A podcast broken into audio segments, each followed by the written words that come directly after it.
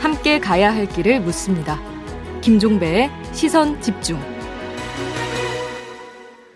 네, 화물연대가 어제부터 총파업에 들어가 있는 상황인데요. 핵심 쟁점은 저희도 여러 차례 전해드렸습니다만 안전 운임제입니다. 화물연대는 이걸 없애지 말고 오히려 모든 화물차로 확대 적용해야 한다 이렇게 주장을 하고 있는데요.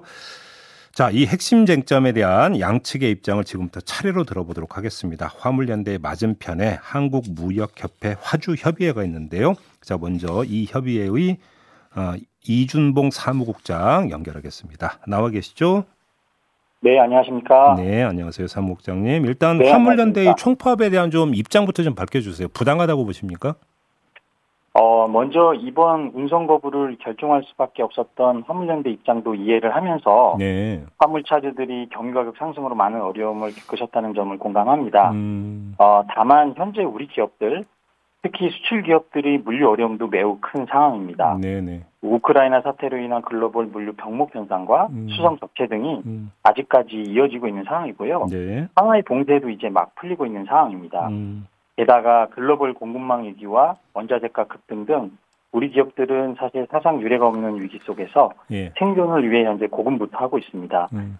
이러한 때 화물연대가 육상 운송까지 거부하면서 지금 기업들의 물류 어려움은 더 커질 전망입니다. 알겠습니다. 예를 들면 어렵게 계약을 따서 음. 지금 수출품을 준비하고 물류난에도 불구하고 어렵게 지금 선박을 잡았는데 한국까지 실어나가지 못해서 위약금을 물게 될 거라는 애로도 지금 현재 접수되고 있고요. 네. 그래서 저희 경제 6단체가 무역협회를 중심으로 성명을 낸 것과 같이 화물연대의 그 집단 운송 거부 선언에 대하여 우려와 안타까움을 표시하고 음. 화물연대가 국민과 국민 경제를 고려한 대승적인 차원에서 네. 운송 거부를 좀 처리해 주실 것을 다시 한번 요청드립니다. 지금 뭐 사무국장님께서 뭐그 예로 사항을 언급을 하셨으니까 네. 한국 무역협회에서 지금 그 애로 신고 센터를 설치하고 피해 상황을 파악하고 있다고 하는데 또 어떤 내용이 접수가 됐습니까? 아 우선 저희가 그 국토부 산업부 등 정부와 함께 어, 지난 말에 그 화물연대 운송거부에 대한 그 긴급 애로 신고 센터를 운영하고 있고요. 네. 만일의 사태를 대비해서 정부에서는 또 군 위탕, 화물차량도 운행도 준비하고 있습니다. 음. 현재까지 그 어제 기준으로 약 한 100여 건의 애로가 접수되었는데요. 네. 그 앞서 말씀드린 바와 같이 선정날에 해외 바이어에게 보내 물품의 선적이 어려워졌다든지 음. 국내 농작물과 같은 그 신선식품의 운송이 어려워져서 물품 폐기까지 생각하고 있다든지 어, 다시 말해서 납품 지연, 계약 파기 및 위약금 발생, 음. 선적 불이행 등 지금 다양한 수출입 애로 사례가 현재 접수되고 있는 상태입니다. 알겠습니다. 그 일단 어제 운송 거부가 시작되었고요. 음. 큰 기업들은 다양한 방법을 통해서 그 물량 출하를 중단한다거나 네. 생산을 축소한다거나 하고 있지만 현재 그 2, 3일도 버티기 어려운 상황이고요. 무엇보다 운송 거부 시기에 그 국내 납품이 걸린 중소기업들이 아마 가장 큰 어려움을 겪을 수밖에 없는 상황입니다. 어, 또한 그 현장에서는 애써 구한 그 비화물 연대원의 차량도 화물 연대원들에게 운송을 저지당하는 경우도 보고되고 있어서 기업들의 어려움은 큰 상태라 보셔야 될 것 같습니다. 알겠습니다. 자, 안전운임제 이야기로 좀 집중을 했으면 좋겠는데요. 네. 일단 화물연대는 안전운임제를 그 없앨 게 아니라 오히려 계속해야 되고 더 나아가서 확대 적용을 해야 된다 이런 주장이잖아요. 네네. 근데 화주협의회에서 이건 절대 받아들일 수 없는 주장입니까? 어, 우선 저희는 그 2018년도에 이 안전운임제가 입법할 때 네. 화주들이 반대를 무릅쓰고 강행을 하면서 시범적으로 시행해보고 음. 효과를 평가한 후에 이제 일몰하기로 약속한 바 있습니다. 예. 그래서 이제 제도가 지금 이제 시행이 된 후에 사실 품목별로는 한 30에서 40% 운임이 지금 인상된 거로 조사되었고요. 음. 또 품목이나 업종에 따라서는 중복 할증이 이렇게 붙는 경우에는 음. 70% 이상 물류비가 급등해서 국내 생산을 중단하고 해외 현지 생산을 검토하는 기업도 보호되고 있습니다. 네. 그 아시다시피 최근 그 근류불 물류 대란으로 해상운임은 뭐 4배에서 5배, 항공운임은 2배에서 3배 이상 급등하면서 네. 화주들의 그 물류비 부담은 최근 급격하게 늘어난 측면이 있습니다. 음. 그리고 이제 이런 운임 급등 외에도 화주에게 그 매우 불리한 점이 좀 몇 가지 있습니다. 뭐 간단하게 말씀드리면 우선 가장 먼저 시장의 그 어떤 수요 공급과는 관계없이 일방적으로 제도에서 운임을 제시하고 있, 다 보니 뭐 장기라든가 대형 운송 운송 계약에 따른 그런 할인 등 시장 상황에 대한 좀 배려가 불가능한 상황입니다. 네. 통상 이 시장에서는 장기 또는 그 대형 대형 계약을 통하여 화주는 좀 물리비를 절감하고 음.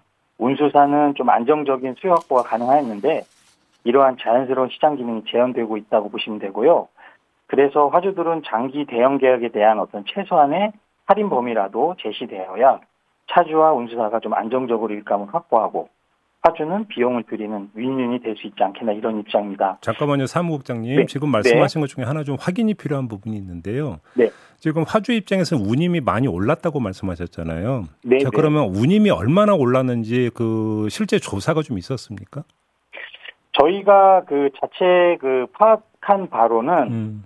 그 특히 이제 그, 그 단거리 구간이죠. 네. 그러니까 한 50km 미만의 단거리 구간에서는 그 물동량이 한 50% 정도 몰려 있거든요. 예. 그 단거리 부분에서는 한 30% 정도 이상 증가가 된 걸로 지금 조사되었고요. 30%? 예, 예. 예. 그리고 이제 특히 저희가 이제 또 자체 뭐 설문이나 이런 거 업체분들 얘기를 들어보면 음. 일부 이제 품목 같은 경우는 이제 이게 운임 외에도 이제 다양한 부대 저항이랑 할증 등이 또 따라 붙습니다. 네. 그런 이제 뭐 위험물 할증이라든가 뒤에서 다시 얘기하겠지만 이런 할증률이 붙은 경우에는 음. 뭐 자체 체감 증가율은 뭐 70% 이상이다 음. 이렇게 이해하시는 업체들도 있습니다. 자 그런데 역으로 지금 이 네. 안전운임제가 시범 실시가 되면서 화물차 기사의 경우에는 근로 시간이 좀 줄었고 실질 수입은 좀 늘었다 이런 긍정적인 효과가 있다라는 분석도 있던데 이건 어떻게 받아들이십니까? 어 물론 그, 그 부분에 대해서 말씀을 좀 하고는 있는데 음. 이게 이제 사실 아마 그 지난 5월 30일 날 그 안전운임 제도 성과 평가 토론회 저희 교통연구원 화주, 차주, 음. 운수사 대표가 모여서 각 조, 당사자가 조사 내용을 가지고 토론한 바가 있습니다. 예. 그 이 자리에서 이제 교통연구원이 발표한 자료에서 뭐 교통사고 건의 경우 어, 제도가 최초 시행된 2019년에는 오히려 좀 증가하고 2020년에 들어서는 다소 줄었다는 결과가 음. 나왔습니다. 음. 다만 2020년도에 그 사고 감소 수치는 예. 한 2.3% 정도 수준이어서 크게 유의성을 찾기 어려웠기 때문에 예. 교통연구원 연구원에서도 사실 결론 부분에서는 교통안전 지표의 뚜렷한 변화는 없어 효과는 좀 더 지켜봐야 된다는 게 그 교통연구원의 입장이었습니다. 네. 그리고 저희가 그, 그리고 금년 4월에 음. 한국교통정책학회가 차주 대상으로 조사한 결과에 의하면 음. 그 화물차 운전자의 운행 일수나 업무 시간 측면에서는 예. 제도 시행 전이나 후에 큰 차이가 없었던 걸로 조사된 부분도 있습니다. 예. 그래서 뭐 당사자 간에 뭐 어느 통계가 옳다보다는 어 모여서 어떤 조사의 내용과 대상 시기 등에 대해서 차분히 공유를 하고 음흠. 뭐 개선이 잘 된 부분과 안 된 부분을 좀 토론한다던가 이런 과정들도 안전운임 제도 효과에 대한 논의를 하는 데 있어서 필요한 것은 아닌가 하고 이런 생각을 합니다. 국장님 그리고요. 네. 네, 네. 그 운임 산정은 안전 운임 위원회에서 지금 하는 거잖아요. 네, 네. 그러면 안전 운임제를 그 하느냐 마느냐의 문제와 안전 운임을 얼마로 책정하는 것이 적정하냐의 문제는 다른 차원의 문제일 수 있잖아요. 그러면 네네. 안전 운임제는 뭐 유지하거나 확대를 하면서 그러면 그 화주의 입장에서는 현실적인 안전 운임을 산정하면 되는 문제 아닙니까? 이런 접근법도 네? 그 반대를 하시는 건가요? 그러니까 안전 그러니까 안전운임제를 자체를 반대하냐고요? 네. 아 우선은 앞서 말씀드린 게좀 그 문제점을 조금 더 짚으면서 말씀을 좀 드려보면 네, 좀 짧게 좀 말씀. 시간이 얼마 없어서 네. 아, 예. 네. 이제 특히 이제 뭐 짧게 말씀드리면 그 할증 부분이 또 문제가 있습니다. 이런 것들이 어떤 객관적인 그런 데이터 기반으로 특정되는 게 아니라 뭐 음. 위험물이면 30% 할증, 무거운 물품이면 일정 무게 이상 10% 할증, 네. 뭐 냉동 냉동 컨테이너는 뭐 30% 음. 할증 음. 이런 것들이 이제 중복 적용되다 보니까 네. 화주들의 그 물류비가 지금 가중되고 있고요. 네. 그리고 특히 아까 말씀하셨던 그 안전운임위원회 구성에도 네. 지금 안전운임위원회가 현재 화주 3명, 음. 차주 3명, 운수사 3명, 공익위원 4명 이렇게 구성되어 있는데요. 네. 이 중립적인 공익위원을 제외하면 그러니까 운임을 지불하는 이제 저희 저희 저희 화주는 세 명인데요. 음. 운임을 수령하는 차주 셋 그리고 운수사 셋총 여섯 분 이분들은 또 이제 운임을 수령하는 입장이니까 대체로 이해관계가 좀 비슷합니다. 어, 그러다 그렇 보니까 예. 이 매번 저희 화주의 입장이 반영되지 않는 좀 저희가 보기엔 다소 공정하지 못한 구조라고 저희 보고 보고 있고요. 음. 그래서 화주 입장이 좀 더 잘 반영될 수 있는 보도 공정한 그런 의회 구성이 필요하다고 생각합니다. 그런데 지금 화물차 네. 기사분들은 지금 이해관계가 같다고 했지만 화물차 기사분들은 오히려 그 운송사에서 네네. 상당 부분을 떼가기 때문에 우리들의 소득에는 별로 이게 큰 영향을 주지 않는 뜻도 이렇게 주장을 하던데요. 그럼 꼭 이해관계가 일치하는 것 같지도 않은데요, 그러면? 아, 그게 이제 물론 그렇게 말씀을 할 수는 있겠는데 네. 이, 다시 한번 말씀드리는 그 안전 운임이라는 것은 음. 그 차주를 위한 안전 위탁 운임이 있고요. 예. 거기에 이제 플러스 알파로 이제 운수사의 운임을 보존해주는 안전 운송 운임이 있습니다. 음, 예. 근데 이제 이 안전 운송 운임은 안전 위탁 운임이 정해지면 음흠. 그 정해진 부분에서 포션으로 이제 일정 비율이 올라가는 구조다 보니까 예. 아무래도 그 수령하는 그 운임이 올라가면 올라갈수록 운수사 입장에서도 그 부분에 대해서는 어, 본인들이 포션이 올라가기 때문에 음. 저희가 운영위원회에 참석해 보면 대체적으로 음. 큰 틀에서는 이 두 단체가 좀 이해관계가 비슷한 면이 있어서 화주 입장이 잘 반영되지 못하는 그러면 그런 같습니다. 시간이 이제 거의 다 됐기 때문에 네. 마지막 질문인데요. 자 그러면 네. 화주 협의회에서 잡고 있는 대안 내지 해결책이라고 할까요? 뭘까요? 좀 짧게 말씀해 주신다면. 아 저희 저희는요. 예.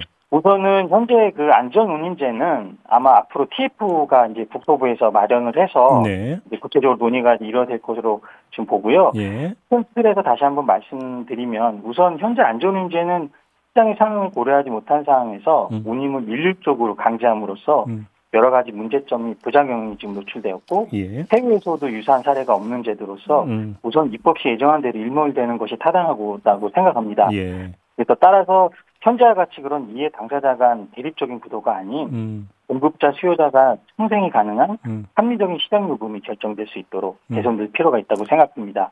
그 예를 들면 일률적인 운임 산정 및 강제보다는 음. 좀 시장 기능의 활성화를 위한 음. 최소한의 장치 마련이 필요합니다. 음. 뭐 예를 들면 지금과 같은 그런 안전 운임을 강제하기보다는 안전 운송 원가라고 있습니다. 네. 약간 비강제를 또 가이드라인을 제시하는 방법도 고려할 수 있고요. 예. 앞서 말씀드린 것처럼 장기나 대형 계약 등 어떤 물량에 따른 음. 할인 범위를 제시한다던가 음흠. 그리고 기업 인 그 물류사인 운송운임은 음. 그 아까 말씀드린 차주를 위한 운, 운, 위탁 운임은 모르겠는데 음. 기업인 운송사 운임은 좀 비강제로 제시해서 시장의 가격 결정 기능을 제고하는 경우도 있을 것 같고요. 알겠습니다. 예. 그리고 좀 마지막으로 또 말씀드리면 좀 더 이제 지금 이 원가를 조사할 때 대부분 설문조사에 많이 의존을 음, 합니다. 네, 네. 그래서 이제 이런 설문조사가 아닌 좀 객관적인 데이터에 기반을 해서 음, 음. 음. 운임이 좀 삼성되는 게 필요하지 않나 생각합니다. 자, 네, 끝으로 하나만 더 말씀드리면 예, 짧게요. 그 이런 안전운임 제도 외에도 이 운송 시장의 다단계 거래 간소화라든가 음. 그 화물 차주의 그 디지털 운행 기록 제출 의무화 등 좀 운송 시장 구조 개선도 동반되어야 된다고 생각하고요. 알겠습니다. 국장님, 네, 네 시간이 네. 다 돼서 여기서 마무리를 네. 하도록 하겠습니다. 고맙습니다. 네, 네. 감사합니다. 네, 한국무역협회 산하 화주협의회의 이준봉 사무국장 이야기였고요. 이번에 화물 연대로 가겠습니다. 박연수 정책실장 연결합니다. 나와 계시죠? 네, 반갑습니다. 네.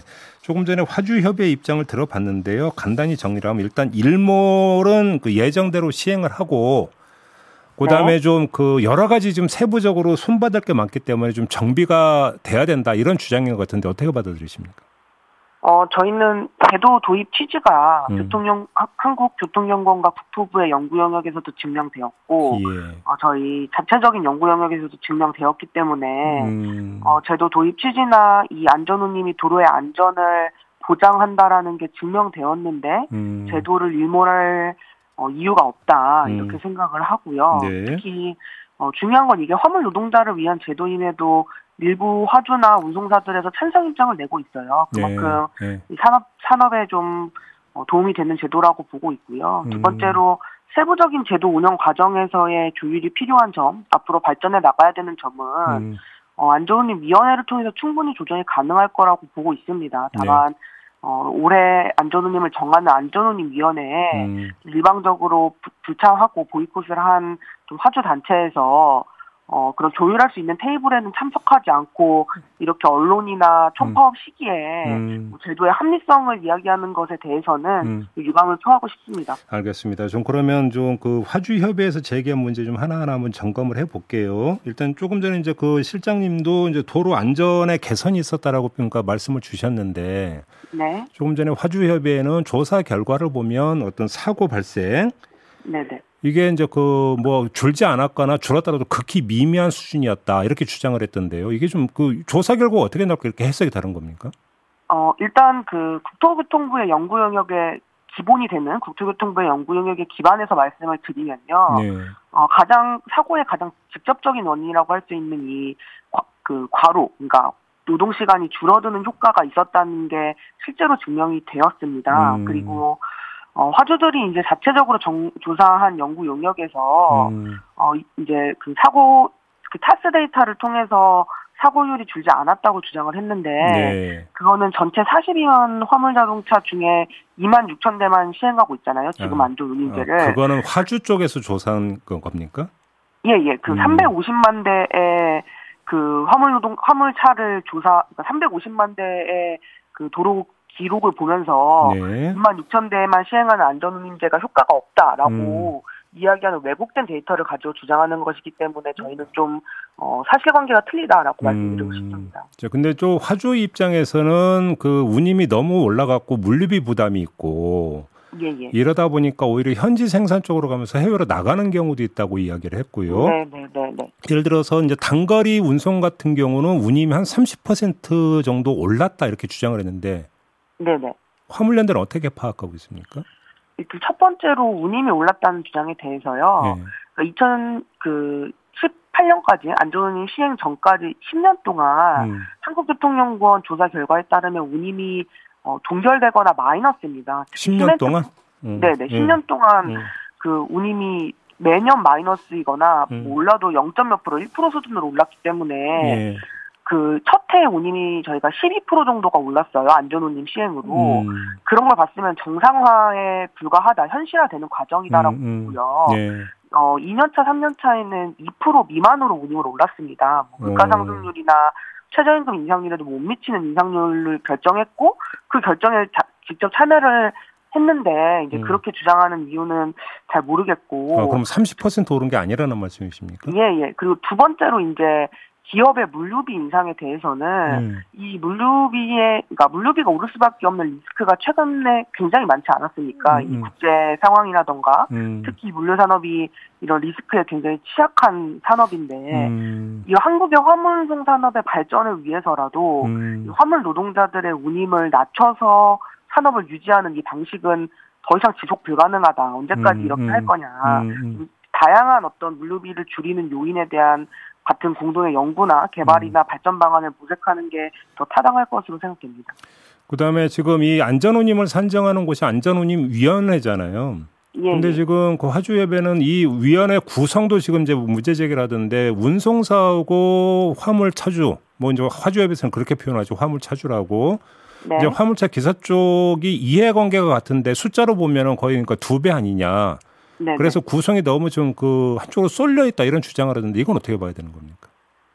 저희 입장에서는 그러니까 화주나 운수사 단체나 저희를 고용하는 이제 고용인인 거잖아요. 음. 그래서 딱 봤을 때 화물 노동자와 운수사가 같은 편이라는 것에 대해서는 별로 납득할 수 없는 주장이고요. 아, 예. 어, 그리고 위원회에 기울어진 운동장을 주장하기 이전에 음. 산업 전체에 기울어진 운동장에 대해서 먼저 말씀을 드리고 싶습니다. 음. 산업 내에서 그동안 화주가 쉽게 말하면 갑으로 군림하면서 운임을 마음대로 결정하고 음. 또 최저입찰 계약이나 이런 것들을 통해서 실제로 많은 비용을 아래로 전가했어요. 그 네. 비용의 아래로의 전가 과정 속에 구조의 가장 아래에 있는 화물 노동자들이 피해를 많이 받고요. 그래서 예, 예. 그런 점을 고려했을 때이 음. 위원회 구성이나 뭐 이런 부분에 있어서는 어, 저희는 역시 마찬가지로 타당하지 않다고 보고 있습니다. 아, 그렇게 보시는 거군요.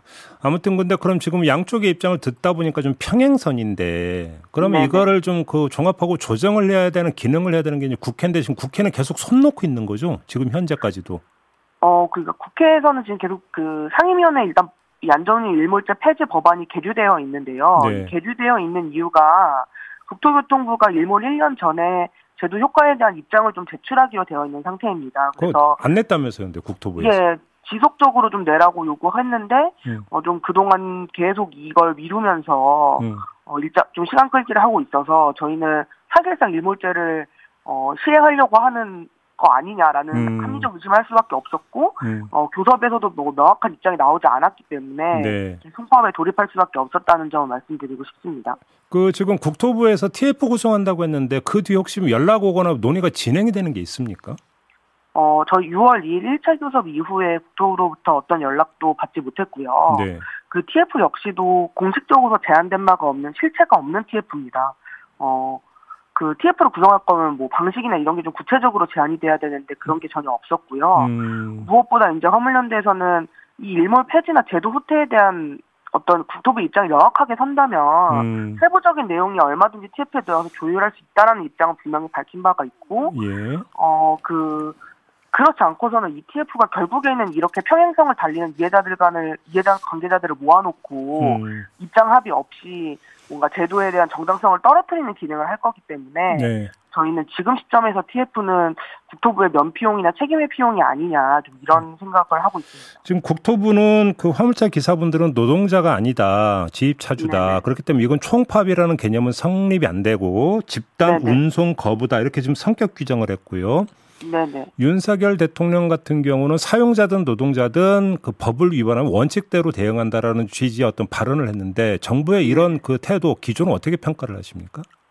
일단 그 저희가 이제 특수고용 노동자라는 이유로 음. 이런 많은 어, 정당히 보장돼야 되는 권리들이 이제 불법으로 취급되는 것에 대해서는 유감을 표합니다. 이게 음. 이미 전 세계적으로 노동기본권 부여가 대세임에도 불구하고 음. 아직까지 한국 정부의 좀 그런 노동 정책 수준이 어, 글로벌 스탠다드에는 미달한다라고 보고 싶고요. 네. 두 번째로는 이 총파업 기간을 좀 단축시키고 최소한의 좀 협의점을 찾기 위한 노력보다 네. 엄정한 네. 법 집행을 먼저 강조하는 모습에 대해서는 네. 어, 마찬가지로 참 안타까운 심정입니다. 그래요. 아무튼 이게 좀 뭐 어떻게든지 간에 그 결정이 나야 되는 문제고 그러려면 대화가 돼야 되는 거잖아요. 그러면 예. 현재로서는 대화 채널은 아예 없는 겁니까?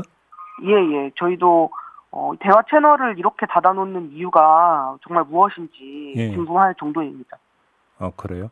아니 그러면 화물연대하고 화주협의하고 좀 양자 그 대화도 안 되는 겁니까?